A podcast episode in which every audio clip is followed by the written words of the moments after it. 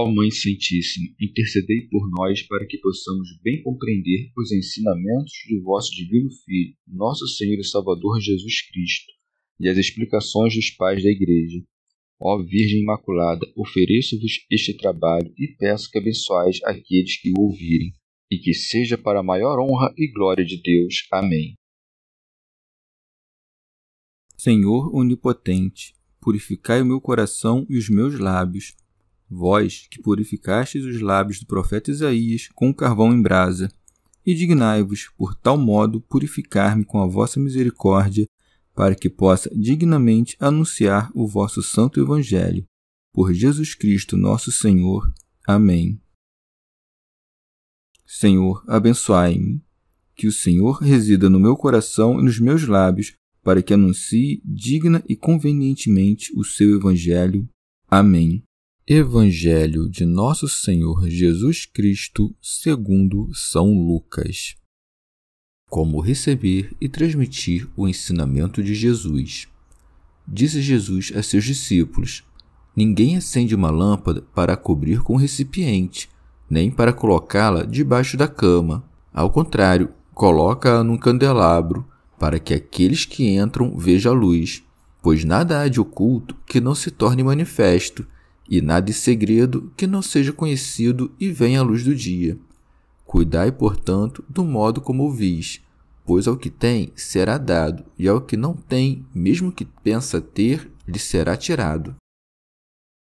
Comentários dos Pais da Igreja São Beda Como acima disseram os apóstolos, a vós foi dado conhecer os mistérios do reino de Deus, aos outros, porém, em parábolas. Aqui mostra que através deles esse mesmo mistério haverá de ser revelado aos demais, dizendo: Ninguém acende uma lâmpada para a cobrir com um recipiente, nem para colocá-la debaixo da cama. Ao contrário, coloca-a num candelabro, para que aqueles que entrarem vejam a luz. Eusébio.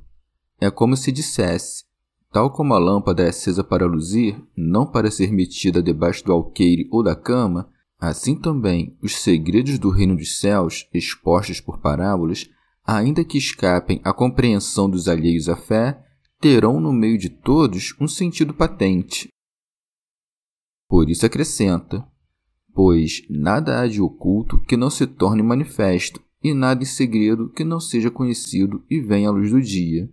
Como que a dizer: Ainda que a maior parte das coisas seja dita por parábolas, para que vendo não vejam e ouvindo não entendam por sua incredulidade, não obstante, todas as minhas palavras serão acessíveis. Santo Agostinho. Ou talvez esta passagem deve ser entendida de um modo completamente diferente. Por estas palavras, ensina em sentido figurado a confiança com que se deve pregar, para que ninguém, por medo de prejuízos carnais, esconda a luz da ciência. Por vaso e cama, afinal, referia-se à carne, por lâmpada designa a palavra. Ora, cala palavra por medo de prejuízos carnais quem prefere a carne à manifestação da verdade, e cobre a palavra com a carne quem teme pregá-la. Aquele, porém, que submete seu corpo ao ministério de Deus põe a lâmpada sobre um candeeiro, de modo que acima esteja a pregação da verdade, abaixo a servidão do corpo. Orígenes. Quem nesta lâmpada quer ver os discípulos mais perfeitos de Cristo, nos convencerá da sua posição por meio daquela passagem segundo a qual João era uma lâmpada ardente e luminosa.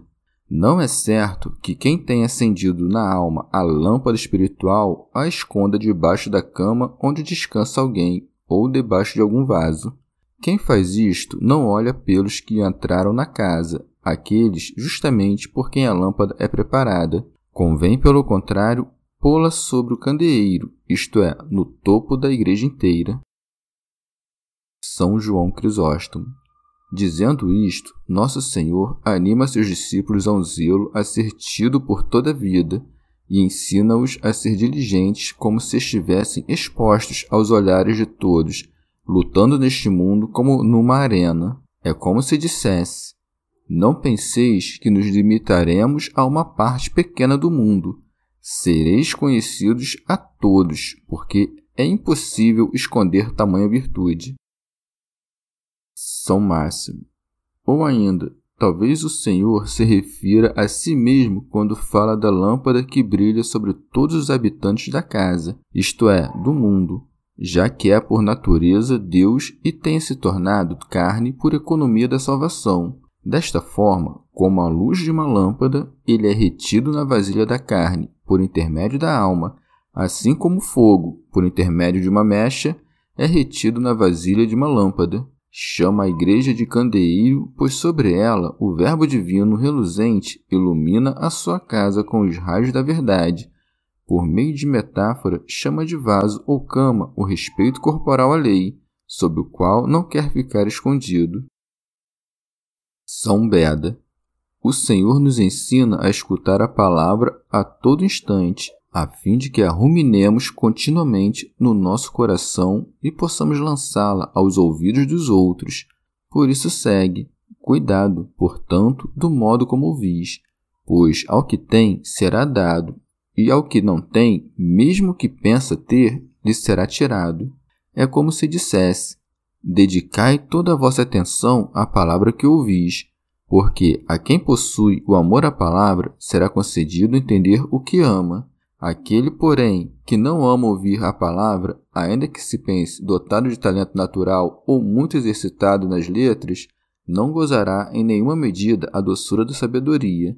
Com efeito, a miúde, o preguiçoso recebe talento precisamente para que seja mais justa a punição da sua negligência, porque desdenhou de saber o que poderia ter alcançado sem grande esforço. Não raro, por outro lado, o zeloso sofre pela lentidão da sua inteligência para ser recompensado por prêmios tanto maiores quanto maior foi o esforço para alcançá-los.